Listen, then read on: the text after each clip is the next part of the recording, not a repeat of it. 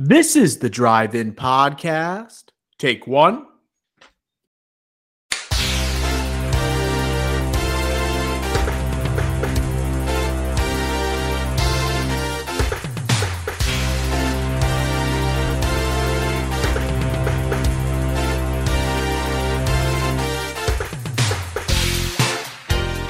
Bada bing, bada boom. Welcome to episode 107 of the Drive In Podcast. On today's episode, we have our special top billing draft of the greatest Tom Cruise roles. So use the bathroom now, grab that popcorn, and enjoy episode 107 of the Drive In Podcast.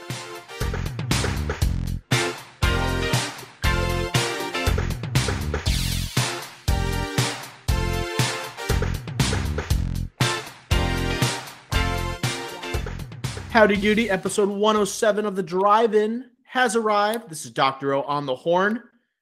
This is our third episode drop of the week as we move on with Tom Cruise Week. We had the Mission Impossible trailer that dropped earlier in the week for Dead Reckoning Part 1. The first part of a two part finale for his role as Ethan Hunt, a, a role that might be drafted today. And then we also had our throwback review of Top Gun in preparation for this week's release of Top Gun Maverick. So today we are drafting the most iconic roles for one of the most iconic movie stars that have ever lived. I'm joined as always by my co-host and best friend, Tom Cruise aficionado, Ricky Flicks. How pumped are you to be talking yet another episode regarding Tom Cruise? We're just blessed. We're blessed. Thomas Cruise Mapo, uh, Ma, uh, Mapother, whatever you pronounce his last name, the fourth, right? the fourth, not the third, not the second, not the Try first. and pronounce that fourth. last name for us again. Mapother. Not gonna get it. Not gonna get it. Hey, listen, listen to this. So we, Goes by we had Cruise for a reason. Goes by Cruise for a reason. exactly. He would not be Tom Cruise if he kept that last name. We'll just get that Mm-mm. straight away right now off, off the top here. But this man, do you know the day of his birthday? July 30th. No, that would be too good to be true. I would- I would be saying that every day. That's Ricky That- Flick's birthday for all the audiences that, That- don't know. That would be that. Would, You, that would be I was gonna say you and A Rod, July 30th, and Nolan. uh, Christopher Nolan and also Arnold Schwarzenegger. Shout out. Um, but yeah, no, his birthday is July third. How, how like we were robbed. No teas and picks, but we were robbed one day. I mean, it, it would have taken Born on the Fourth of July to a whole new level. Yeah, exactly. We're living in a lie right now. it would have been perfect. He, in fact, was not born on the Fourth of July. For anyone that was wondering if that was a biopic who have not seen that movie before. But okay, off the top again, just to say that one more time because it's fun to say. Tom Cruise, yes. If you listen to the two uh, previous episodes this week, yes, I have an affinity towards Tom Cruise. I think he's one of, if not the greatest. I don't think he's like the greatest pure actor of all time, but he's the greatest movie star that we've ever seen. And the versatility of his acting, the way his career has gone, I think when he wants to turn it on, he's one of the best there ever has been, and he's also one of the best, if not the best, block uh bo- blockbuster box office superstar, movie star that we've ever seen. He's grossed over four billion dollars domestically, and ten billion worldwide, and non superhero. Non superhero is the key. The man is Mr. Box Office as an actor, like, and he's also like a mega producer as well because he produces all the Mission Impossibles and more. So we I love this guy. He get three-time Academy Award finalist, three-time Golden Globe winner, but he gave them all back. Man of the people, man of the people, gave it all back to the Hollywood Foreign Press. I love this man, and I can't wait to do this draft. This I is like how- as hyped as I am for the Leo draft. This is the second. I'll get into like the previous top billing drafts uh, that we've done for both actors and directors because I think you could argue that this the top 10 roles that we're going to pick today could go up against any of the drafts we've ever done. But I'll go over that in a second. But I like that you brought up the versatility because if you look at Tom Cruise the past 15, 20 years, you would argue that he is not versatile whatsoever. But what we do, cinephiles like us, we dive deep into the filmography. We look at the different phases of Tom Cruise's career and the one consistency with Tom Cruise. He puts butts in seats. He puts butts in seats, dating all the way back, right? Top Gun in 1986, all the way up to 2022, 2023, and beyond. Just wait till we see this guy in space. It's going to happen, people. Get ready. A pioneer of the box office, a man of the movie theater, a god amongst men. Go. Just go. Movie theater go. Yeah, the movie theater go for sure. For sure. And Top Gun Maverick is gross. It's expecting right now, could go higher or lower, but right now, we're recording on May 25th. Right now, it's projecting to go 180 million this weekend. Woo! That would be his high. So that means, um, based on a normal release schedule, movie theater release schedule, that would be the highest grossing film he's ever done.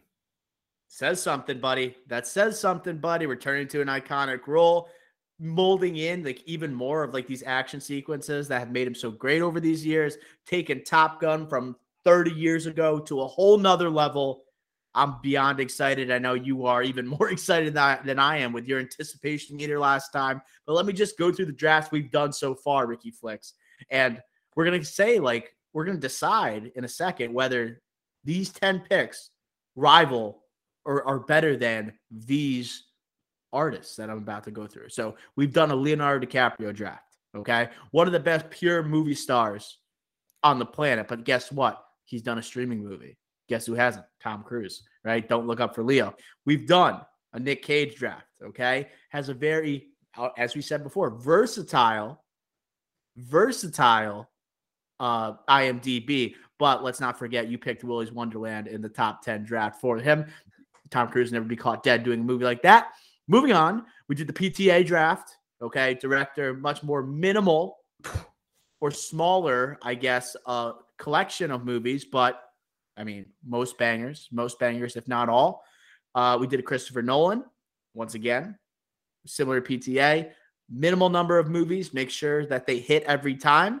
Okay, maybe a little bit easier for not easier for a director, but like the percent by the time they they take on these movies, when you look at PTA and Nolan, they're taking years to develop these movies. Judd Apatow, we also did a draft on. He really doesn't belong in the same type of category, I guess, as the rest of the cast, just because his movies not as complex. He churns them out left and right. He's a part of a lot of produ- production of comedies. Still has made an uh, insane. He's had an insane impact on comedy in the 21st century. Ricky almost scared me there. Uh, Sorry. But I think you could argue it's between Leo and Cruise for the best filmography, filmographies that we've ever drafted. I want to say yes. PT like PTA and Nolan, those are just tough to say no to. Um, I guess those are just different because those, like you said, less body of work, so it's a lot easier. You know, they only put out bangers. I don't want to like, say the term easier. It's just they have more right, time right. to work on it. When you have someone who's so committed to their crafting, making as many movies as Tom Cruise, and to have that like that accuracy with his films hitting time and time again, that says something. We should do baby. Now I'm just thinking about it. I know this is off topic, but Oppenheimer next year, instead of revisiting the Nolan rankings, for top billing, we should do like a top billing of the entire cast movies mm-hmm. or like roles and like I don't know Com- somehow a combined list, like a yeah. combined list. Like we for Barbie, before. we've done that before, haven't we? And we can't repeat like House of Gucci. We one. did that. Oh yeah, you're right. House yeah, Gucci, that was took, a good draft. We took the entire cast and we said, okay, these are the best movies yes. that they all have been a part of. We're like, boom, we go through right, the, all, right. all we should do that. Cast list. Like with all these casts coming up, we should just continue to do that. That's like so much fun. Who do you think are Cruise's contemporaries when it comes to like meaning this much to movies themselves? So like, he's done it for the past 40 years. Like lining up when he started, like who has had a similar impact as Tom Cruise? Any names come to mind? I don't want to it's just funny because looking back like now in 2022 when I, i'm about to say a couple names here it's like laugh out loud. Um, but if I were to say names, like I would go like I, the first name I thought of, like De Niro. Like I, I like De Niro. I think De Niro yeah. changed the game.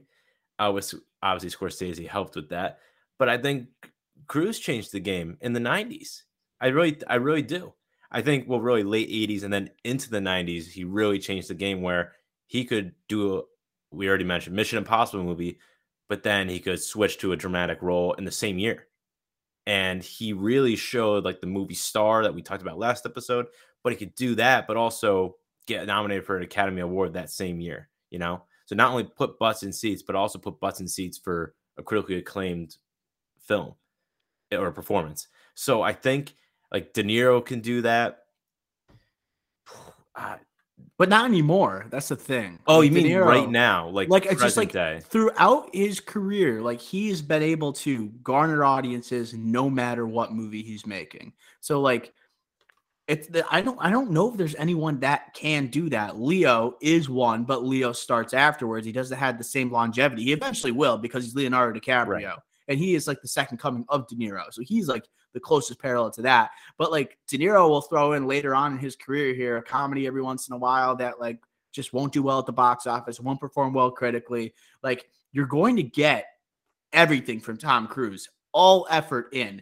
And like I guess during this time period, I think of like the 90s dramatic turns and like his startup in the 80s. Like to me, like the name, just the name itself, like I think of Tom Hanks. Like Tom Hanks and Tom Cruise, right? The two Tommies. Okay. So I think like box office wise, like Tom Hanks is doing a movie. It's like, oh my God, it's like immediately people think it's going to be good, right? He doesn't have the action pedigree, but when it comes to what he means to movies, I think it's similar to Tom Cruise. Then, but the thing is, sorry, I, will let you speak in one second. I just want to say to no, make go, this go, point. Go.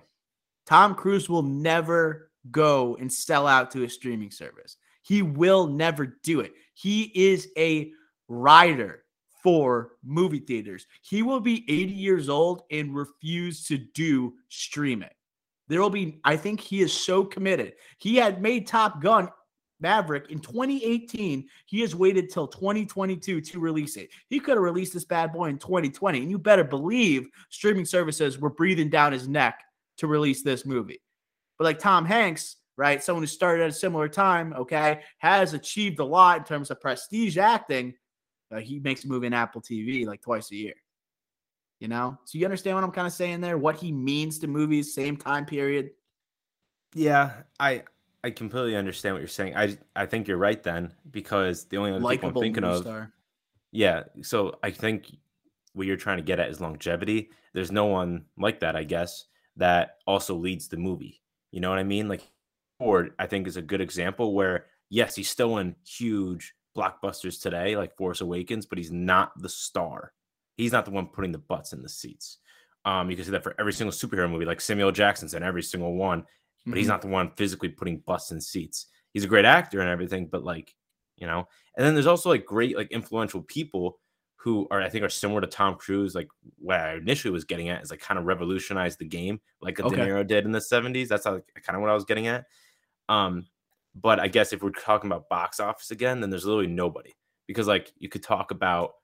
I'm just saying a non superhero, like I guess Vin Diesel, like you could say Vin Diesel. Ricky, Ricky, take that longevity. We, we Fast I, and Furious. The drive-in retracts that statement completely. Ricky, we're editing. Am I crazy here? but like, yes. come on now, think about it. The biggest blockbusters, non superhero, like the Bourne Bourne movies. Matt Damon, Stillwater, nobody saw that in theaters. Yeah, but like Vin movie, Diesel, you know? like people don't go go to see Vin Diesel. Like, you know what I mean? Like people go to see. I know. Like, the Fast and so, franchise. Well, I guess that makes my point. Saying there's nobody like him. Right. that's, that's the closest thing, I guess, non superhero. Again, I don't know. Like, I guess if you look at his career from 20, 2000 on, you know, I guess you could say that. But I'm, I, I basically was trying to get to the point that no what you said earlier there is no one like him. Someone that started at the same time has eventually moved to streaming right? They're not able to do the actual action adventure stunts like tom cruise can do at age 59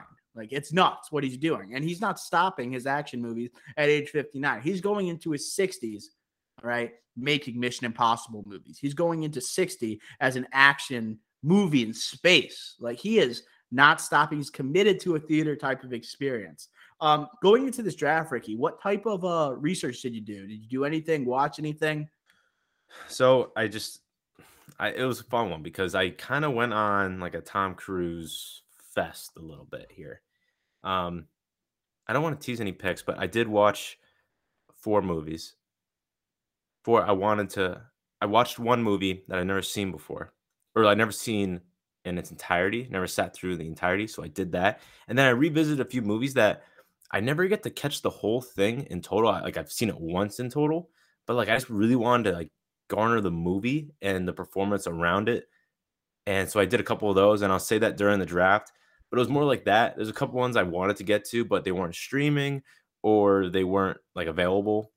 Um, or the, there were some where I was like, all right, they're not in my top 10 nor top 15. I'm just not going to revisit. I know I haven't seen them a while, but I'm just not going to revisit. Maybe at a later date, but not for this draft. How about you? Yeah, so I had watched like I fell asleep watching a movie in the summer, but I had seen it before like a couple years ago.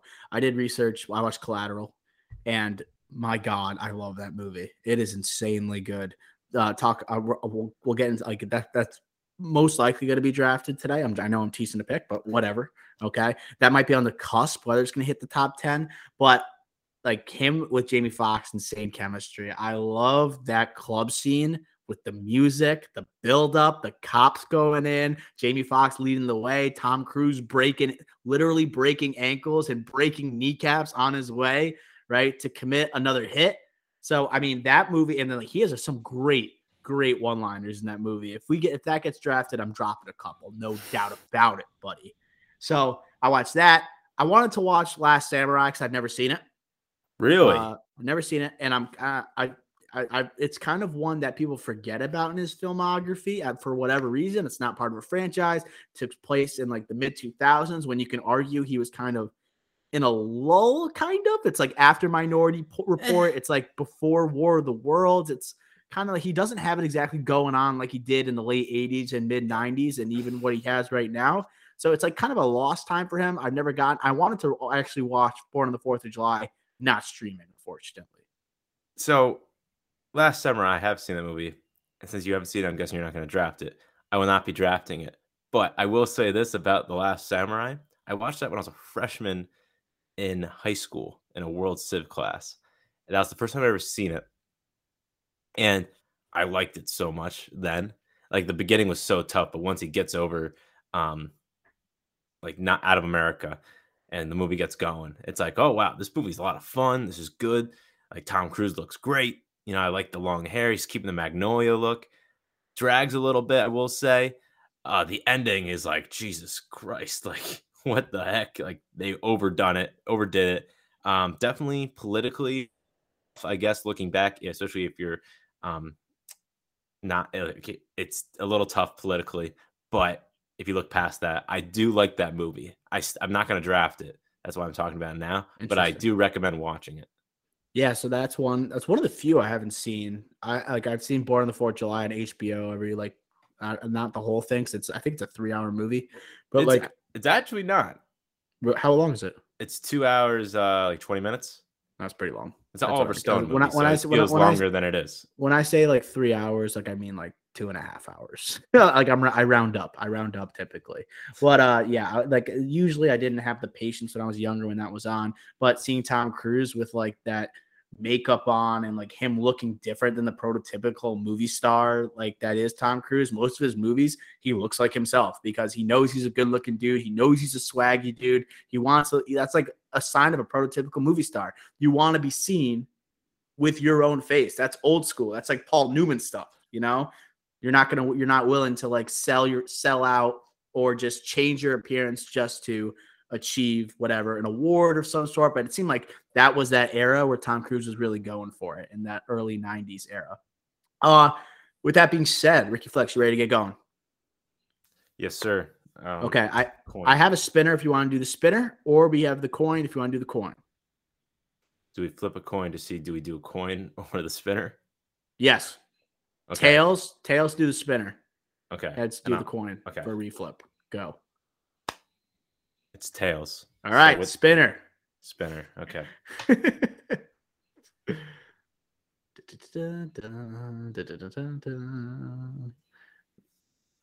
right. And it is this. spinning. And the choice of pick will go to Ricky Flex. He, yeah, he wins. He wins a 50 50 going into the draft for the first time and I don't know how long. I'm speechless. Applause. Applause for Ricky Flex. Well deserved applause.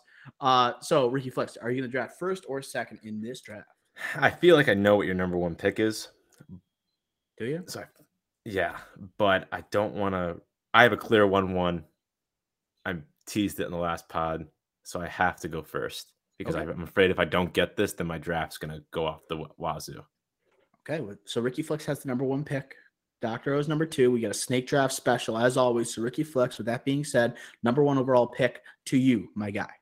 And to be clear, this is Tom Cruise roles, right? Not Oh, movies. we got to, yeah, I think we got to make one clear. Actually, we'll see when it's picked. We'll, we'll Okay. when it's picked. We'll discuss. Okay, because I, I I think I know what you're gonna say, and I have an idea for that. Okay. That's fine. Okay. Number one pick. I think this is a no brainer. I said it. It's one of my favorite performances of all time. I said on the top, a Top Gun pod. One of my favorite performances of all time. Lieutenant Daniel Kaffee, A Few Good Men. Wow. Whoa. Whoa. Number I didn't know you one. Number one. One one overall overall. I can't say enough about this movie. It Is probably the most rewatchable movie of all time. And a lot of it, yes, Jack Nicholson, that final scene is amazing, and also his intro scene. But this is Tom Cruise's movie. Yes, Aaron Sorkin's dialogue and the screen, the script, amazing. Rob Rob Reiner, amazing. But at the end of the day, this is a courtroom drama centered around one Lieutenant Daniel Cafferty, aka Tom Cruise. This ha- for me, this is the easiest one-one I I I've had in a while. Wow. That's how I know. Like a lot of people here, like listening to this, are like, "How is that possible?" Tom Cruise, like, he's not. No, this is for me. This is Tom Cruise. This was like should have been like, okay, this guy's gonna win a thousand Oscars afterwards. I love this performance. Again, one of my favorite performances ever. One of my favorite movies ever. A Few Good Men, Lieutenant Daniel Cafferty. I'm shocked. This is the number one overall pick. I'm, I'm, I'm like, I like the fact that you said it's clear in with this filmography, and I got, I got, it was not, it was my number three. I had it at number three, uh, and mainly because he plays a lawyer back to back years in his filmography. Like, like you could argue, like it's not the other time he plays the lawyer. It's not a better movie and not a better role than A Few Good Men, but he's doing the same thing twice, which is. I mean, I that's a little disagree. Sketchy, Ricky. I disagree a lot. Okay, so let's go over the role in a few good men. You got a cocky dude. Okay, you got a cocky dude who thinks he knows more. Okay, he has trouble working with others. Okay, and then he, he he has this character arc. Okay, obviously he goes through. He learns to be sympathetic. Okay, and he's going one on one with an all time great older actor. Eh, okay, no, it's great points. Counter argument: one's a courtroom drama, and the other is never in a courtroom. Although he's a lawyer at a firm, Correct. but he's playing a lawyer. Right. but But it doesn't matter. Once the, courtroom drama is so difficult, the amount of the, the Aaron Sorkin dialogue. Think about all the Aaron Sorkin movies that we've ever heard, right? Like think of the Social Network. How smart those people sound. Like how difficult of a role it is to play in an Aaron Sorkin script, and he murdered it. He absolutely murdered it. And again, I know the like I know what movie you're talking about. The Firm. We'll just say it now. I already said the. I already said. Oh, firm. okay. I didn't say the firm. Unreal movie. Awesome movie. Great. Might make the draft. Might make the draft. Oh yeah, Uh, great performance. We'll see. But in the courtroom, it's just different. It hits different. Like think about any great courtroom drama movie. The best parts are in the courtroom, and this one arguably has one of the best scenes in movie history. And yes, it's also from the counterpart, the great acting of Jack Nicholson. But at the end of the day, this is a Tom Cruise movie. Tom Cruise is better than Nicholson in this movie, dude. I'll oh, you that. easily. But like So that let- one scene, he's like, "You can't handle the truth." Oh, you Like, can't handle the truth. That's what everyone thinks of. I, but well, like I mean, the way most Tom Cruise, line from the movie, but at the same time, like Nicholson is just this angry old man the entire time. Like there's not much development. He's just who he is. That's why he's in like the supporting role. He gets all the, he gets a lot of accolades for it late in his career doing this type of thing. But Cruise is the one going through it all. Okay, and, and you could tell that the, the you, you like the like you talked about the Sor- Sorkin monologues that he goes on, not just in it's, the courtroom. It's so hard, but like when they're prepping right for the case itself with Demi Moore and that dude who's in every single movie. I don't forget his name every time, but I, I even the conversation with Kevin Bacon, like Cruise does murder it. He does. Yeah. And I, I think this is a good pick. This is the better lawyer pick. I just don't know if, like, with all of his iconic films in his uh, filmography, I would have taken number one. There was, it's, it's an amazing role for me for me it was like two ways you can go this way if you're going like early cruise this was like clear but if you like are more towards the post like oscar run cruise then like this isn't the pick but for, for me someone that is uh, dedicated like 90s movie stardom not just around the blockbuster but also around the dramatic critical acclaim i love this era tom cruise so okay. is one of the main actors of that and it's because there's one of one of the main reasons because of this movie. And also, I just want to say, you also mentioned like Nixon gets a lot of the the shine, the supporting role that has the iconic line there. That's a common theme in a lot of Cruise movies where he c- carries the weight of the movie, but a lot of the shine gets taken off him. And I know it's crazy to say because it's Tom Cruise, like one of the like like the man's a man rocket, right? He commands the screen, charisma, personality. But a lot of like the performances that uh, like the supporting character, or if, or if he's the supporting character to the main actor, that usually gets the critical success. And then he's kind of in the background. But in reality, when you take a deeper look at the movie, he's kind of carrying the movie a little bit. And it's going against like another a Nicholson type, or I'll say I won't tease any more picks, but another great actor next to him or actress. Yeah, I, I agree with that. I'm, I'm probably going to take a pick the next uh two that I have back to back that's going to perfectly exemplify that. Uh, but yeah, I love the movie. I love the role. So number one overall, Ricky has a few good men. So before I make this next pick, we have to make a clarification. So Tom Cruise is a part of a major movie franchise. He's done six movies uh, as Ethan Hunt. Okay, going to be eight by uh, 2024 with Mission Impossible. So I have a question: Are we taking one movie with Ethan Hunt, or are we taking Ethan Hunt as a character if we draft him?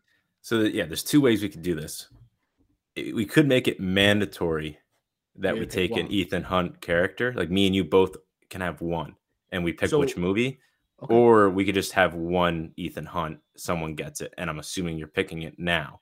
So that's like what the two I, I scenarios like, I, can go so six movies. He's only a part of one franchise. Top Gun, I guess you can count as going to be a franchise after this sequel.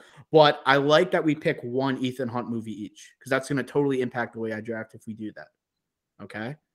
So one Mission Impossible each. If you like it, and if you're not sure, we can flip a coin. Are we going to make it mandatory? Like, like you have to pick an Ethan Hunt role? I'm okay doing that if you are. Okay, I am. Okay, one Mission Impossible, and guess what? I will not be taking a Mission Impossible with the either of my back-to-back picks here. So, with that being said, I think naturally, based on our throwback review earlier in the week, we talk about like one of the most iconic blockbusters of the 80s, one that didn't have like a franchise attached to it, like a Star Wars or Star Trek. And you look at all these other franchises that are born the Raiders of the Lost Ark, Indiana Jones, all that stuff. What's a blockbuster that stood alone in the 80s, not a high school like rom com from John Hughes? We're talking Top Gun, Pete Mitchell, Maverick, spawning a sequel in 2022, 86, 96, 26 years later after the first one bursts this movie star career of Tom Cruise, the coolest, arguably the coolest guy who has ever hit the screen, right? Aviators, leather jacket, gets the girl, right? Got an ugly sidekick, okay, that helps him get all the chicks at the bar. Excellent at flying, okay? One that I mean, the sequel has been brewing for literally, I want to say 10, 20 years for this movie. It feels late that we're getting it at this point. Tom Cruise, not a man of franchises other than Mission Impossible. I got to go Maverick as number two overall pick. Thoughts? I love the pick. I love the pick. I personally did not have it in my top three, though. I okay. will say. I will say I understand it to be in the top three because this is what solidified him as a movie star. I don't want to talk about Top Gun too much because we have a whole podcast episode right before this one. But yeah, love the pick. This is what made Tom Cruise who he is, or what allowed him to become who he is. This role. So great pick. Okay. Uh, moving on.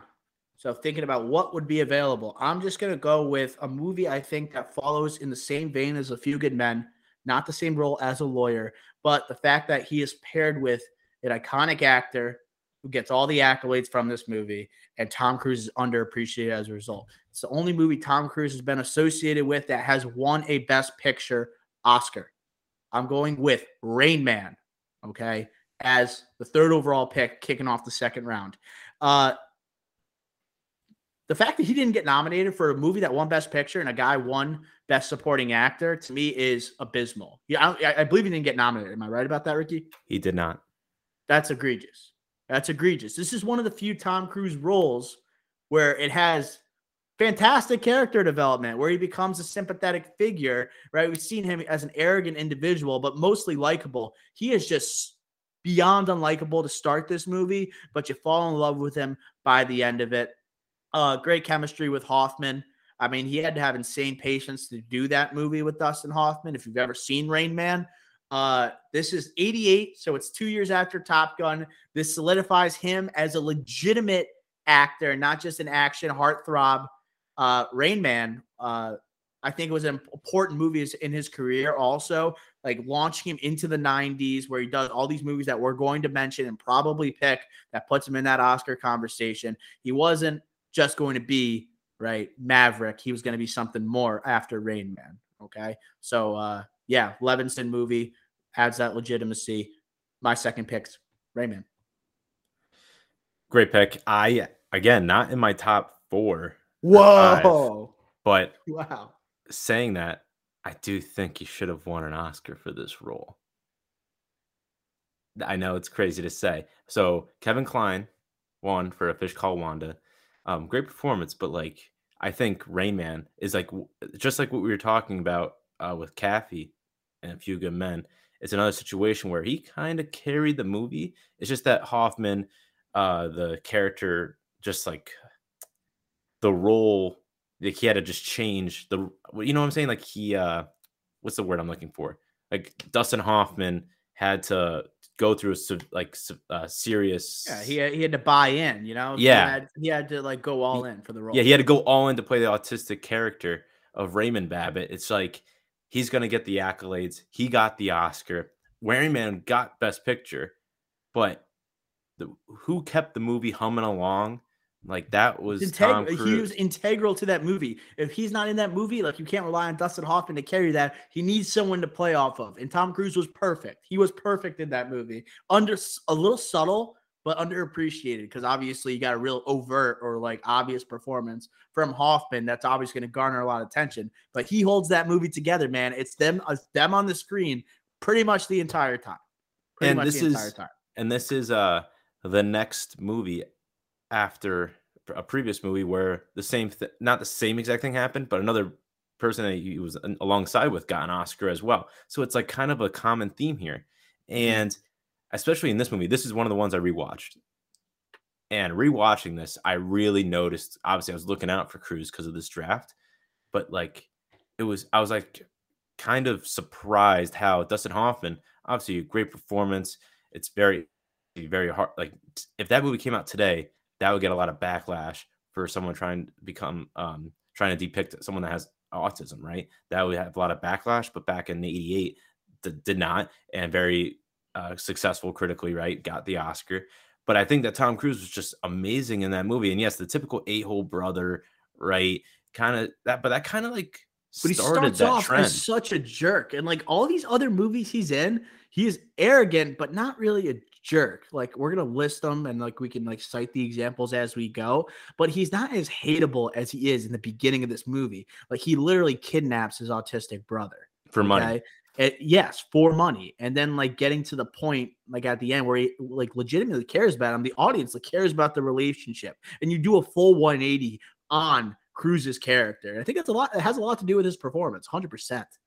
Yeah, it's, it's just again, last thing, just based off of who was nominated for an Oscar, a lot of it was like like Kevin Kline, like Fish Call Wanda, Martin Landau, Dean Stockwell, Alex Alec uh, Guinness, right? A lot of these guys that are in the back half of their career. Oh, geez. Right. So it's just like tough with the Academy trying to give one of the awards to someone like an honorary award, right? Not necessarily who was the best, but it's like River Phoenix got nominated and not Tom Cruise. It's like, what do we? Because like Cruise had built some legitimacy up to this point. He just worked with Scorsese two years earlier. Color of Money with Newman, who once again him being paired right, with I was alluding a to. legend, right? So I know, sorry, I brought it up. Whatever. No, yeah, Uh, we're just throwing it out. Might as Yeah. well.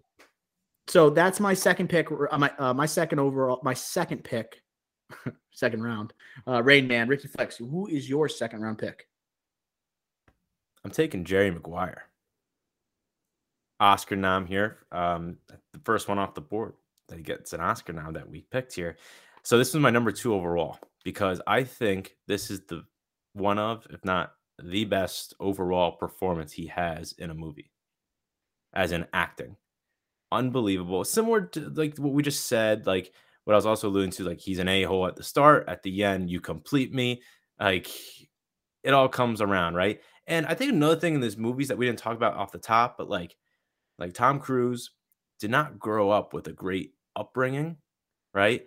He like he wasn't like the wealthiest guy. Like his parents weren't very wealthy. He had sisters, but like he would always constantly like he in all these interviews, he'd always say that his dad was like a bully, like a jerk, like he would like hit him, things like that.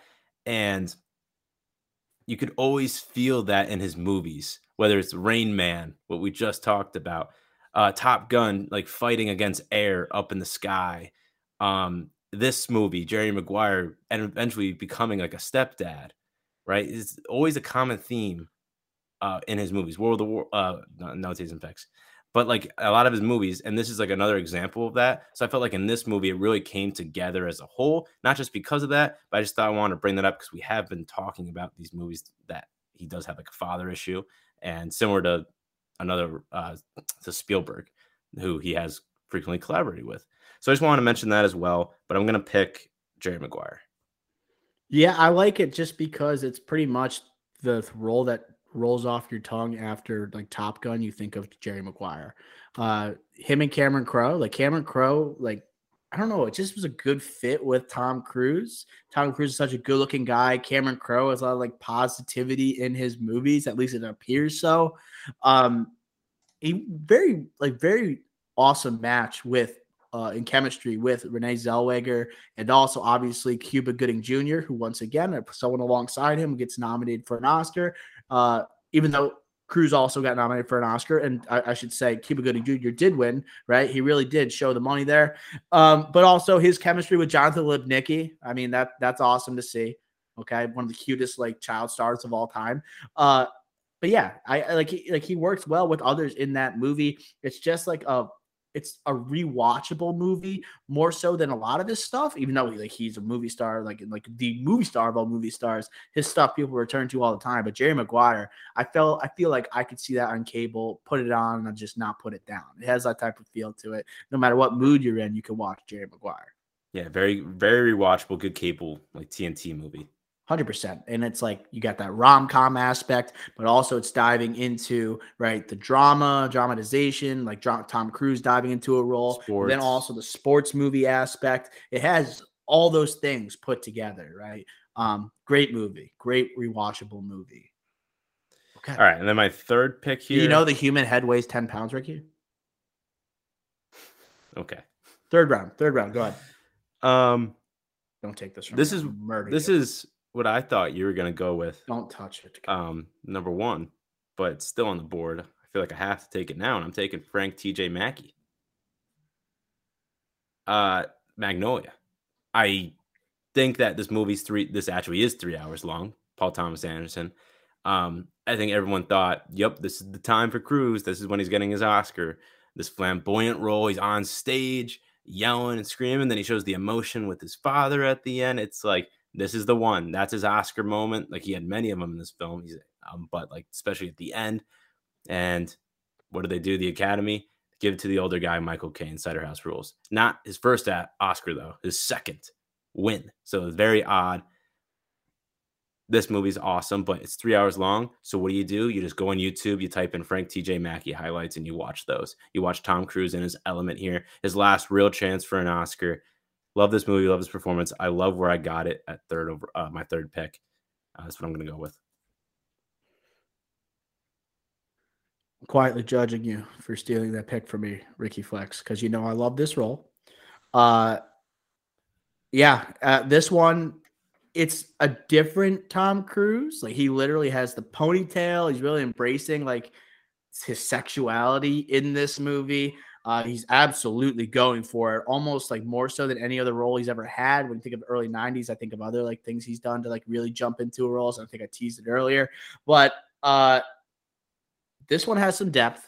He is not the leading guy in the movie. It's like, okay, he has a little more room to like like shine on the screen where it's like, okay, steal the movie here, steal the movie again. You know, that's him in Magnolia. Just by the way he looks, the leather that he's wearing, the enthusiasm he brings, the intensity he brings, whether he's screaming to an audience or judging people in front of him during interviews or also crying in front of his father that he has separated with after an extended amount of time. Full range of emotions from this role. It is, I mean, I, I, I was thinking about taking it over Rain Man, but um, I don't know. Rain Man is just a powerful movie in and of itself, more so than Magnolia. Uh, and he's a, he's basically he's a leading man in Rain Man. He's not in Magnolia. So I guess that's why I was hoping to get it mm. in the third round. Great pick though. I love it. That's an all it's an amazing pick. I'm really I'm gonna have to like I'm I'm gonna rock your world with my next pick just to piss you off now. I I I'm I, I, more... I did not plan on picking this movie. I'm about to take Ricky Flex, but I'm taking it because you took this. How about that? Continue. I'm picking as my favorite roles, not necessarily favorite movies. Yes, Rain Man, I think, are better than Jerry Maguire and Magnolia as a movie, especially upon rewatch. Like, wow, yeah. But um, what do I like Tom Cruise better in? I like him better as Frank T.J. Mackey going all out for the Oscar. Jerry Maguire, the Oscar nom, and also all around performance. I like that over Rain Man personally, but I respect the respect the pick. Okay, Ricky. I'm going. Uh, I'm, I'm, gonna, I'm, I'm gonna let you hurt a little bit. I'm gonna let you sit on the fact you know I'm gonna pick this movie, but I ain't gonna pick it yet. How about that? Give me another role where you could say Tom Cruise is going for it. Okay, uh, maybe obviously a little bit less or so. He just doesn't have the movie star good looks in this movie. He's got a different dye on his hair. He's got a slick suit on the entire time he for once is not only not the lead of the movie, but he is the villain in the movie. How many times have we seen Tom Cruise as a villain? I'm going to give it to you right now. It's going to be Collateral. Vincent from Collateral. Okay. I didn't plan on picking this one necessarily either. I was hoping that Magnolia was going to come by, right? Maybe on the swing going into uh, the fourth round. But uh, once again, I mentioned it right before the podcast. Like he has some unbelievable like villainous lines here. Like him with the one on one early on with Jamie Foxx. Jamie Foxx is like, "You killed him," and he goes like, "No, the bullet, the bullets in the fall killed him. I just showed up, baby." but like just Tom Cruise, and like I guess like in a Michael Mann movie, exciting, right? Fast paced, and and he's still like in this role, he still is able to show off First of all, the speed. He's still coming in with the high hands. He's still going a million miles an hour. He's breaking people's kneecaps. Okay. He's snapping necks and he's sniping people twice in the chest, once in the head. All right. One millimeter apart in the chest. So this one, I just like it because it's so different from the rest of the roles we picked so far. Villainous. You could argue Magnolia is a little bit villainous, but more of hmm. it's like Magnolia is more like he has a dark side to him. You know, yes. he has a darker side to him than like obviously a Jerry Maguire. That was a couple years before Magnolia. So I love Collateral here. Collaboration with Michael Mann. Okay. Um, didn't get nominated for an Oscar, but I think Jamie Foxx did for Collateral. If I'm really, I, will have to double check there because he, he this is the same year 04 he got he won for Ray. So I think there is a crazy trivia stat where he was nominated for two Oscars at the same Academy Awards. Can you double check that for me, Ricky Flex? He's typing right now. Did he get nominated for Collateral? He did. Wow, man. So was it the same Oscars that he won? Did he get nominated for Best Lead twice? Must no, have been he was separate years. supporting in Collateral. He, they say.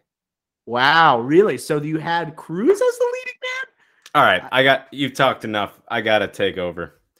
Go I gotta say something. Did not like Jamie Foxx in this movie, Well, I didn't say he was better. I just knew he got nominated. but this looking at this list pisses me off. Jamie Foxx at the end of that movie does very well. When he's sitting down Right. like across from Bardem, that's where you're like, okay, that's the scene they're gonna play at the Oscars. But it's like Tom Cruise dominated this movie. Michael 100%. Mann. This was this was a Michael Mann, Tom Cruise flick. This was not a Jamie Foxx flick. And you're telling me this man, who's already gonna, gonna win an Oscar that year, weak a nomination here. they, they he's already going to get a nomination at the minimum, yet like guaranteed win for lead actor. The Academy goes, oh, let's also put him in for supporting. you got to make Tom this an all-time Oscar moment where he's nominated for two roles in the same year. When Tom Cruise is known for known for doing two movies, two huge movies in the same year all the time. Let's do this when it's not even again Jamie Foxx to get nominated for this. We're especially flashing back Tom to oh Cruise. 04 for this. We're flashing back to 04 for this, baby. Jamie It's Foxx. this is- crazy. This is this is like this. This is actually so disrespectful for a guy. You want to give you. Jamie Foxx like basically increasing his odds at getting an Oscar with two nominations, and then you're also not giving Tom Cruise, a seasoned veteran, one of the greatest movie stars on the planet, an opportunity for his first Oscar. That is disrespectful. They put him as the lead. That's obviously what they did. Disgusting. He's clearly the villain here, and it goes through Jamie Foxx. This movie. The movie, like, it's similar to like a Lakeith Stanfield getting nominated for supporting when he's clearly the lead. It's that similar type of thing. I am in complete shock. Like, also best actor this year, like Jamie Foxx won for Ray, but Leo for The Aviator, Clint Eastwood, Million Dollar Baby, Don Cheadle, Hotel Rwanda, Johnny Depp, Finding Neverland, stacked. What? So they, the the Academy definitely looked at that, saying, "Oh, we can't put Collateral, Jamie Foxx, in Best Actor, so a lead actor. So let's just make it supporting actor and let's put Tom like that is so disrespectful because they knowingly they because like looking at that that tells me they knowingly said you know what we want to get Jamie Foxx a nomination for this uh role because he did so well but how are we going to fit him in if we can't fit him into that top 5 oh let's put him in supporting and they're just discounting the fact that Tom Cruise is better in that movie it's asinine You love that word. You've been using it a lot recently. You've been watching a lot of First Take. Stephen A has been in one um But no, I no, I, I agree. It's uh, like Tom Cruise was better in this movie. He was insane. Like like he's he stole every scene, right? Jamie Foxx. the, the scenes that he like killed it were the ones that Tom Cruise was not featured in. If you noticed, um right? Uh, I like their dynamic. The in this movie, the dynamic is really cool though. It's like like Jamie, Jamie Foxx, this is clean cut dude. He likes everything so clean, but when Cruise enters his life, everything goes to crap. And like they literally show that. And then also it's like the movie overall. It's like they, he cra- he, he crashes and he dirts up the taxi, how he's invading his life and just making a mess out of everything that was so clean. But then it's also Jamie Foxx learning to live in the mess, learning to get dirty. Okay. right In order to right get what he right wants. taking the risk you know for his business and everything yada yada yada i don't care this is a michael mann movie with a great performance by tom cruise Yes. No, I agree. So, yep. Collateral, end of the third round, going into the fourth. I'm going to steal risky business from you because you took my Magnolia.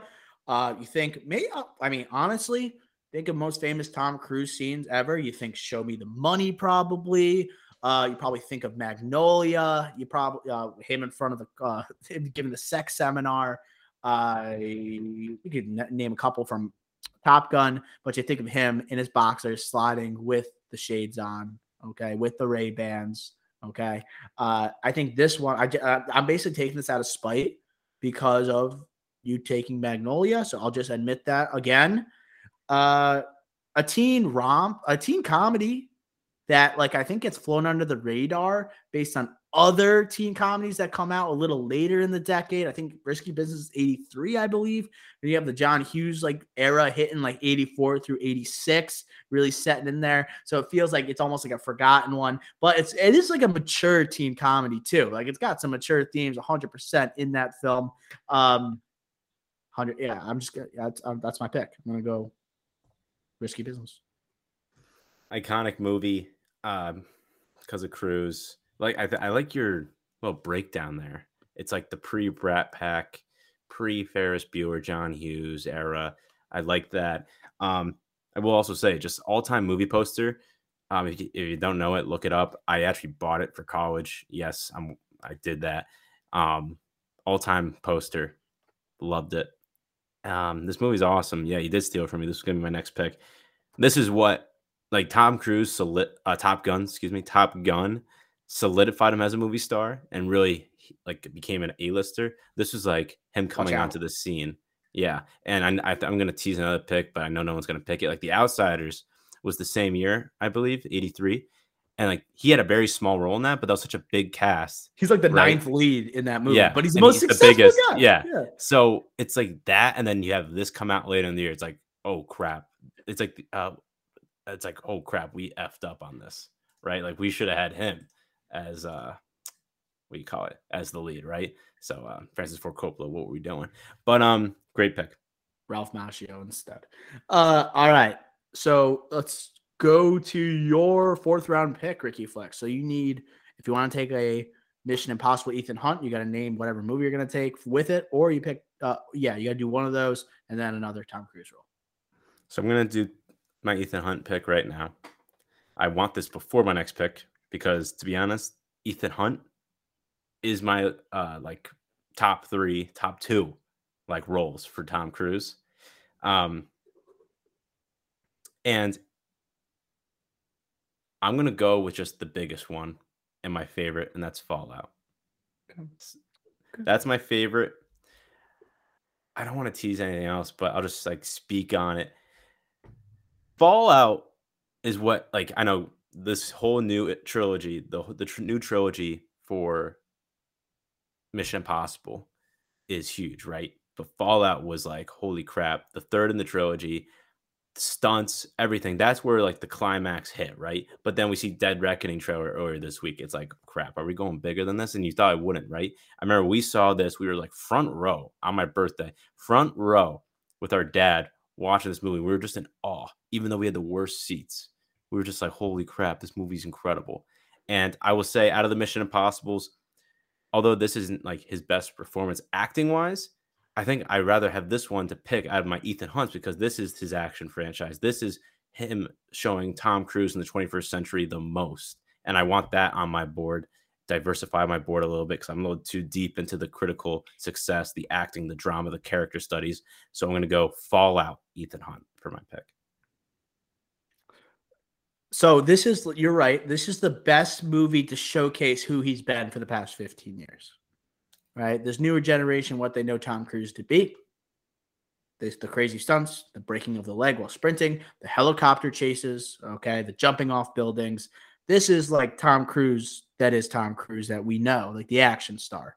Uh, but in terms of like Mission Impossible, Impossible acting, this wouldn't have been my first pick, and obviously, I think you made that perfectly clear. Um, this is, I think, the Mission Impossibles have become just as we said when we talked about Dead Reckoning. It's just finding ways to appall audiences, not appall, but like to wow them, to like take their breath away with stunts. McQuarrie, I think, understands, and I think he's on the same wavelength as Tom Cruise. Uh, Tom, like they both understand. They're just gonna push what a human can actually accomplish on a screen and that's what's to like impress audiences because if you look at the dialogue like you can't remember one like one piece of dialogue from tom cruise in that movie like name a line from fallout it's impossible like it's just like whatever. You think of the theme song like you know it's like, whatever. You think of him jumping and doing actual stunts. But that's what makes like mission impossible like so special and it's aged like a fine wine like we said last time. But i like to pick fallout definitely. It's hard to pick between Ghost Protocol into Rogue Nation, and you look at like Fallout afterwards, you look at that those three movies, latter half of his time as Ethan Hunt, it's clearly Fallout. To me, there's only two choices for Mission Impossible here to make the top ten. Completely agree. Um, and then my fifth pick, I think this is the hardest pick of the draft here, because um, obviously you only have one pick left, and that will be an Ethan Hunt pick. Pressure's on. I think this is where there's a I, my eight through Double lawyer. 13. My 8 through go... 12 on my board are just all interchangeable. In Is he going double lawyer? I'm not going to go double lawyer. I just talked about diversity in my board. Wow. Picking double yeah. lawyer, I can't do that. So Mitch McDeere will not be in our top 10. Um, I would have. I w- honestly would have picked the firm if you didn't take Magnolia, but I had to take Risky Business. I I like him and I like him as McDeere better than Risky Business, bro. I oh, would have taken okay. it. I, I, I would have taken the firm over Risky Business. I love that movie so much more, but I can't. I had to spite you. I that's interesting. That's interesting because like the firm, like I think as acting, like he was great in that. He was so good in the firm. I'd be willing if you. So if uh, Ricky, if you want to take the firm right now, I'm willing to trade Risky Business for the firm. Okay, so you want the firm? Yes, I'll do that trade. I did say that. The first trade in the pocket, the drive-in podcast history. Are we doing this? No, actually, I take it back. Revoke. Because that would, dude, that would give you risky business. You get the iconic moment. You got Jerry Maguire, and then you got few, few good men. I think that would just like overwhelm your board compared to my like collateral and then final pick. I don't know. I feel like it would outweigh it. I think risky business holds does hold some weight because it has the iconic image of Tom Cruise in the shades. You know. Um, crap. Okay, so I mean, it's gonna right, be so- off the board. It's gonna be off. I I, I stick to the spite because you, still have you, you still have Magnolia. You know. Yeah, I would thought you were going to do a trade. Magnolia. I'll do Yeah, that. but I'm not doing that. okay, fine. Uh, it's off tube. Yeah, I can't do that. That was an epic tease. Yeah, that was. Phew. So no trade has ever been done on the drive-in podcast. To be clear, still. Okay. Closest. Okay, so yeah, so you have to pick Ethan Hunt so I can talk this out. All right, so the movies that are in this area for me, and again, I'm talking about like Tom Cruise performance. Not my favorite like movie out of this bunch, so that's why they're all in, kind of in the same realm, right? So, The Color of Money as Vincent, I have Eyes Wide Shut, and um, last one, crap, where's it? Minority Report. Okay. Those are the three I'm toying with. I feel like Minority Report's more of a Steven Spielberg movie um, and ensemble a little bit. I don't necessarily love that performance as much, just solely. So I'm going to take that one out. Eyes Wide Shut, I think he was good, but again, the movie itself, I think, pulls it back a little bit. And I think he could have done more. So I think I'm going to take that out. And I'm going to go. I think this hurts my board because I don't think a lot of people have seen it, but I'm going to take the color of money, Scorsese. And yes, Paul Newman was great in this. In the third act, they definitely focus on Paul Newman, but I think this is 1986, same year as Top Gun. He's also showcasing his charisma. The, the thing I don't like about it as much, besides what I said about the third act, is also he looks different, but not like a collateral sort of way. But like the hair and the earring and everything, he does look different, not his normal self. I don't love that, but Yeah, I, I, I have a fun fact about his like uh, the way he looks in that movie, but keep going. But uh I guess last thing before you say that is like I just when he's on the pool table, like his introduction scene all time. It's like such a great character introduction. Him faking like he's killing and shooting people with the pool stick while destroying John Turturro on the on the on the tables, and he's also like doing like martial arts moves with the pool stick. Werewolves Yelling. of London, bro. That song is playing and he's Yes. murdering it. And then he's playing video games while playing pool, and he's just that. absolutely destroying John Turturro, who isn't a slouch, but he keeps going back for Paul Newman for money, then coming back, going back and forth and everything. Awesome movie. I re- this is another one I rewatched over the weekend. Unbelievable movie. Great performance by Cruise, but again, like Paul Newman gets the Oscar here. Uh, sequel 25 years later to The Hustler, so it makes sense. That's my final pick. Kind of hurts my board, but I like it myself, so I'm a man of integrity. This is why I wanted um I wanted the second pick of this draft because I knew this would be a tough decision for you. Uh, I had the three same three lined up: Minority Report, Color of Money, and Eyes Wide Shut. Personally, I think I would I would I would have went Minority Report, but sticking to Color of Money and talking about the way he looked, his hair looks a little funky here. He doesn't look the same as he does in Top Gun. He grows his hair out, but he has to. So here's the fun fact: Tom Cruise had to do reshoots for Top Gun while he was preparing for Color of Money. So the scene in Top Gun when he jumps into the elevator with Kelly McGillis, he has a towel around his neck, right? And she has a hat on. Her hair looks different for a movie, and his hair is too long, so they're hiding it with the towel. Right? Little fun fact for anyone that uh next time they watch Top Gun. Uh Yeah, I love that. Just for the Werewolves of London scene, it's so worth it. And him like hitting the pool shot behind the back. Like it's just this is like the beginning of Tom Cruise taking these roles like serious enough where he's going to become professional at whatever he's doing. This is like early on him doing that, you know, uh, where he's going to learn how to fly a helicopter eventually, how he's going to learn how to fly a jet and like all Play these pool. different like all these things. He's like it's going to start off a little small, like playing pool, but just like the way he does that, it's not a stunt double doing it. He's committed to it. That says a lot for the future. And then teaming up with Scorsese at such a young age after working with Tony Scott for like obviously great blockbuster and Ridley Scott. for Top Gun. Brit Ridley Scott, legend. A year before you brought that up earlier that I was not aware of. Uh, good pick. Good pick. It's, it was a tough one. I do. I give you props for sticking to your guns and going color of money. I'll wrap up the draft, draft with Mr. Irrelevant. To me, uh, you got to go just old school Mission Impossible. I think that's the pick here. Uh, so he this is this movie comes out in '96. Uh, who did this one? Who directed this one? It was um Brian De Palma. De Palma. Yes, sorry, I was I blanked for a second. De Palma directs it. When you think of this movie, you don't think as much of like the jumping off cliffs and like incredible stunt work that is like pushing like the human capabilities. But you do have, right? You got like him above uh floor, right? The sensors around him. You got incredible body control in that scene. Uh, you also have it's like the birth of what is to come, and it's kind of cool when you look at 1996, what this franchise looked like. Was it gonna last like all the way to 2022? So to see him like start off in that role during that period where he has Jerry Maguire in the same year in 96 and then going on to Magnolia and he's a, and he has years before it okay, where he's doing critically acclaimed stuff to still like commit to doing these action movies during this era. I think this movie shows his versatility on the filmography when people thought like maybe he won't be doing these action films anymore, okay? But I love having Mission Impossible here. I probably would have wanted to have Fallout if anything because I have a tight connection with these later films from that franchise and I love what McQuarrie's done with it. And uh seems like him and Cruise have a great relationship. So yeah, that's going to be Mr. Irrelevant. I'm going to run through the draft. Okay. Uh, Ricky Flex's picks and my picks, and then we'll drop in some honorable mentions that we haven't discussed already. Insane draft today. So Ricky Flex has a few good men. He has Jerry Maguire. He has Magnolia, Mission Impossible Fallout, and then Scorsese's The Color of Money. Dr. O has Pete Mitchell, okay, Maverick from Top Gun. He's got Rain Man. I said he, as in third person. Uh, Rain Man, Collateral, Risky Business, and then Mission Impossible. Okay, Ricky Flex, how do you think you did with this draft? Besides my last pick, I love my board.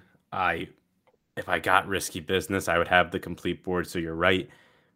I could have to make it look better, picked something else, but I just stuck to my guns, took my fa- more favorite or my my preference for Tom Cruise performance in the last pick. So I love it. This is a fun draft. Tom Cruise is the goat. Tom Cruise is the goat. I, I, I like my pet. My my board is pretty consistent, which I like. Uh, I like the variety. I got the young role, risky business. I got like the blockbuster with Pete Maverick, uh, Pete Mitchell. I got Rain Man, the Oscar winner. uh, Collateral, the villain, and then like the first like stemming off the franchise. So uh, honorable mentions, Ricky Flex. You already brought up Eyes Wide Shut. I had that as well. I do enjoy that movie. Oh, I, I don't even know if I say I enjoy it. yeah, I don't know. If, do we I- enjoy it? I think I've only seen it once all the way through. I'm afraid to return to it, to be honest. I know it's a good movie. Kubrick's final film. Uh, It has that shadowing was it though. The Kubrick shadow over Uh-huh. it, which hurts it in my opinion. Kinda And it, it a little the editing, yeah, yeah, and that's yeah, and uh it didn't get edited at the end properly. Like, there's different endings, similar like the Blade Runner, like the which cut is it, right? The, the Kubrick, there was never like a Kubrick cut, and he always like has final say and everything. That's like a big thing with him. But it's So that- also like Eyes Wide Shut is like an unsure Tom Cruise. Like it's not one that is sure of himself, like so many and cocky and arrogant like his other roles. That's why I was tempted to pick it. He like he doesn't like he doesn't have confidence in himself in the fact that he doesn't trust his wife Okay, and uh, he's not confident in like situations he finds himself in. He finds himself in. Uh, what were you say? One final thing with this. He's a physician, a doctor in this. He never sells me. Tom Cruise is like Oh, a yeah. doctor. He just never sold me on it. And if you can't sell me on that, I know the movie's not about that, but there's many scenes when he's a doctor in here. It just it was tough for me. And yes, like I did like the performance. I did like the movie. It's just like for me to put it as a top 10 Tom Cruise role, I just couldn't do it. if you if you're married, never watch that movie if you haven't seen it. Um, there's also I was and there's a scene in that movie where he meets the girl with AIDS. He doesn't know she has AIDS. Spoiler alert. Um, but he kisses her, and I'm just like, dude, like I like that never crosses his mind. Like after he did that, like and he's a might have- doctor. he might have AIDS, and I'm like, that's where I was just like. Dude, like I learned this in like fifth grade. Like you might have AIDS, dude, and then he never gets checked out. Then like he goes to see his wife again. I'm like, Jesus Christ. Uh, I think uh, Jack Reacher, it's a newer type of movie. Uh, he doesn't really sell you on the like the traditional Jack Reacher character from the books, but Tom Cruise playing him, what he's capable of, you know, he can kick your ass, but at the same time, he's not this tall, imposing figure like we see in the TV show. I think you could argue the TV show actually hurts Tom Cruise's movies just because it goes like, oh, this is the guy that's supposed to be Jack Reacher. This books, guy yeah. is well, like in the like, yeah. Like, oh, the new supposed to- TV show. Yeah. Sorry, yeah. so like the Alan Richardson character. Uh, I think we also, I mean, you can say it. What else do you have on your board? I think one glares from our childhood, Oh, from our childhood. like uh, I guess like 2008. Oh, so I was also I was not going to pick this for a top ten, but if it was a top fifteen, this was easily making 100%. it. Yeah, Les Grossman, hundred percent. If we had top a third third man on this draft, he gets picked. Les Grossman. It's it's a glorified cameo, but it's arguably the greatest cameo of all time. He got he won a Golden Globe for this, Did or he he got really? or he nominated. No way. Yeah, That's insane. Like, this is a movie, surprisingly, like I mean, Downey Jr. got an Oscar nomination Yeah, for this yeah, movie. yeah. He won. That's oh, sorry, sorry, No, no, sorry. no. I mean, He lost in Grossman won. No, no, Les Grossman won. Sorry, that's what I was saying. For the like Globe? he actually won the Globe That's versus nuts. Downey Jr. didn't That, win the that Globe. shows that shows you the illegitimacy of the Golden Globes. If he Right. won for that, that was like that seems like it would win an MTV award, not like a Golden Globe or an Oscar. Like, uh, but when I first saw that movie, I didn't know that was Tom Cruise. I think we all didn't know. When we I will watched f you up. massacre you. we don't negotiate with terrorists. Listen, F stick. that might be his most quotable movie. Where's the key grip? I want Punch you him to in the punch face, really effing hard. G five, We don't negotiate. We don't negotiate with terrorists. G five. Man, McConaughey. G5. Screw the TiVo. No, Uh, um, but yeah, no. like, yeah. again, that's a top 15.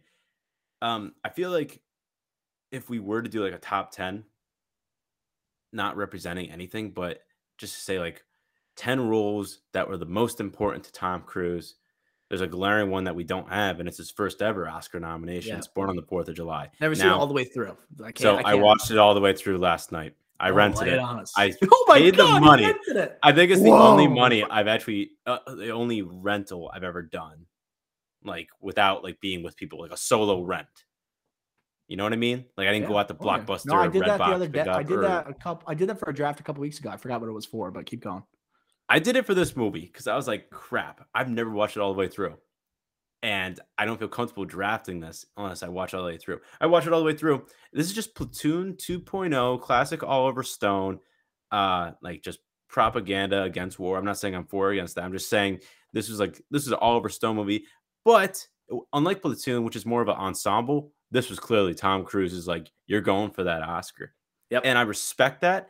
I just think the movie jumps so much in um crap what's his name of the movie ron ron ron kovic ron kovic based on a true story like everything but they skip some of the best juicy scenes like at the end they just jump like from his like overcoming adversity to him speaking in front of people at a at the democratic national or Repu- the democratic national convention but they don't show the speech but they were teasing it from the first scene and it's like we don't get that juicy Oscar moment. We get Oscar moments, but we don't get the juiciest ones. Obviously, Yeah, you can spoil it for me. It's not like I don't. I want to see it. It's yeah. I'm not saying it's worth seeing it to be honest. Like it's not the greatest movie. And to be honest, like Dan Day Lewis won for my left foot, cerebral palsy. Like he was gonna win no matter what. So I'm not saying Tom Cruise should have won. I don't think. I think Daniel Day Lewis was better. I'm just saying like commitment by one, Tom Cruise though, full body transformation, right, paralyzed, everything. Like he went all out for this one. I think eh, almost any other year he wins. To be honest, I'm just saying the movie itself just lacked for me so much. I couldn't pick it. Yeah. All right. Uh, yeah, I think we pretty much at least teased every other role that he's done. His accuracy with his roles, it's insanity. Uh, American Made. What do you think about that movie? Comes at a weird time in his career. Narcos. Like, it was the yeah, middle of Narcos. Yes, that was just like it's, it was totally inspired by. I that. think. It, I think if that was made in 2005, that is a monster hit yeah, it just comes at a time where like he's making like Mission Impossible. It seems like he's like half going into like the action aspect and half like trying to be like serious about it. Like I just like it's like it's just at a it was like he's trying to like almost like have a culmination of his career with he's American like, Made. He's know? like, oh, I can fly planes in a movie. Uh, sign me up. right, like, but it's also got like that true story aspect. Like he can actually sh- showcase some of that acting skill. But mainly, it's just wearing shades the entire time, looking cool, hair breeze, and driving a plane. Yeah, That's pretty no. much what it is. Um, I guess real quick, one that was in that same realm was Collateral, Minority Report, Eyes Wide Shut for me. Um, was Edge of Tomorrow. Oh yeah, like yes. I love that movie. The reason why I think those the ones I said before is that Emily Blunt I think is phenomenal in Edge of Tomorrow. And is that Live Die Repeat? Yes, yes, and they're doing the second one's in development allegedly. It's Whoa, been in development, it's been in development for a while, but Allegedly, they're going to make a second one of that. I can't be more happy for that. But Edge of Tomorrow is an awesome movie. But again, Emily Blunt really, I think, was for me the best performance that in that. Even though I think Tom Cruise is great in that as well. Um, that's, so that's the quick... height of sci-fi movies that aren't in a franchise. Like you got a bunch of those that came out during that time. Like that was the best Oblivion. one that came out that didn't have that, that didn't have a sequel to it. You know, it stood on its own. A lot of times those fail. That one actually was successful critically. You know that that wasn't happening all the time. It's like Moonfall that came out like a couple months ago. Like that type of style, like, it feels like out of place coming. Like it's like critically a, good. It's like a, a movie coming out in twenty a Roland Emmerich movie coming out in 2022, but like it's not even like a 97. You know what I'm talking about? It's like in that like yeah, 2010 like, range. I kind of know? this is gonna be a hot take and not I don't at all say that it's close to this movie that I'm about to compare it to, but like Mad Max Fury Road just came out of nowhere right? I know it's a franchise, but like yeah. it came out of nowhere. Like the previous Miller. movie was like I don't know how far back 80s. it was. Yeah, like or 90s. So like yeah, I think maybe 90 touched the 90s. But like that just came out of nowhere, was incredible, but then it's gone again. I know that Furiosa is coming out next year, whatever. But I'm just saying, like action movie surprise, Edge of Tomorrow, huge surprise. Did not see that coming out of nowhere. Yeah. Right. Yeah. It's like because I was like, this is when he's about to hit an absolute groove with right. Uh, and Emily Blunt's about to get huge after this. Yeah, she's about to start pumping out movies as well. And uh yeah, but good. Uh, I like that. Yeah. Um. Last thing I'll say here: World of the Worlds. Yeah, Nights with Steven Spielberg. I like that growing up. That was on a lot. That was a, that was a TNT movie. Tough with Scary Movie four. I will say that goes with the dad relationship you're talking about too. Yes, like tough relationship, Spielberg. Like right I'm there. saying Spielberg again, who suffered similar issues there, daddy issues there. But I definitely think that movie gets kind of crapped on a lot, especially Scary Movie Four, like I mentioned. But his performance, I thought, was really good. I like to talk about Dakota Fanning in that, but like I think that he was really Who's good the as well. kid? Who is the son? Oh, you know? Uh, what was? I'll look it up real quick. He looks. I, I think Scary Movie Four was Greg the Egg, right? Or, or who was that? You look up World of the World. He I'll looks look like um. Oh, it's Justin Chatwin. This guy looks so familiar. What the heck was this guy in? Oh my god! Let right, ready, ready for this? He's like a he's like a in like. Okay, wait for this. Wait for this. Wait for this. Actor. This guy okay. looks so familiar, bro. What is he in? Oh, Leslie Nielsen was in Scary Movie 4. That's what oh, dude, yeah, of course. He, he was in multiple that. scary movies. I'm pretty sure. Simon Rex. Remember Simon Rex was in all these movies? Yeah, the Dragonfly. Oh my god. What is the name of this freaking movie, bro? This guy looks so familiar. He's in Weeds. That might be it. Weeds. You ever seen that show? No, but I know it. Look, yeah. So this guy, I'm going to share my screen real quick just so you can see this guy's face because you're going to be like, it's this guy. It's from Weeds. That's definitely what I recognize him from. Uh, sorry. One second. I know this is bad radio, but that's okay. We're almost Yeah, I don't done. even see uh, Robbie Justin Chatwin. Hmm. He This looks too- dude. What is It- he in? He's in Weeds. That's what I. That's, That's what I it? remember. I never. I've only seen a couple. Like that's he was like the boyfriend in Weeds, or no, no. Um, what's that other show? William H Macy, bro. Oh, The uh, homeless shameless? one. shameless. Shameless. He's in Shameless. That's it. Okay, got All it. right. I, I've only seen a season or two of that show. Um, wasn't really my vibe, but that's why I recognized him. All right, but yeah, he's the guy who was kind of a brat, but he, he had a t- tough, tough time with his dad, teenage years. All Yeah. right. Uh, so that's gonna do it for our Tom Cruise roles draft. Fun draft. Uh, glad to always debate and take Ricky Flicks head on. Make sure you check out the special graphic he's going to have with this episode. All right. Reply us, right? Who do you think won the draft? What did we miss out on? Okay. Let us know. Uh, make sure you also follow the pod because guess what? We're going to see, we're recording on Wednesday. We're going to see Top Gun tomorrow night. Okay. Review dropping next week, episode 108. Okay. We're going to do uh probably 108. Might do a Monday drop, I would assume. Monday drop for Top Gun Maverick. I will also say, Obi Wan comes out on Friday. And Oh, Stranger man. Things. So oh, like, man. it's gonna be hit. Like, what do we do on Monday? I don't know. Like, Maybe we have to do like an immediate pod like tomorrow night after we see Top Gun. We might do like a 20 minute instant reaction. I wouldn't hate that just to like if it's that good. I think the you, juices flowing. Well, while you- the juices are flowing. if you if you see that we drop a pod, okay, on Friday, that'll tell you to go see Top Gun Maverick ASAP. Either way, make sure you hit the theaters. Tom Cruise never disappoints, as we just went over. Make sure you follow us on social media at the Drive In Pod, Twitter, Instagram, TikTok. Follow us on YouTube. Okay, we're posting clips there regularly. Uh, until next time, we will smell ya.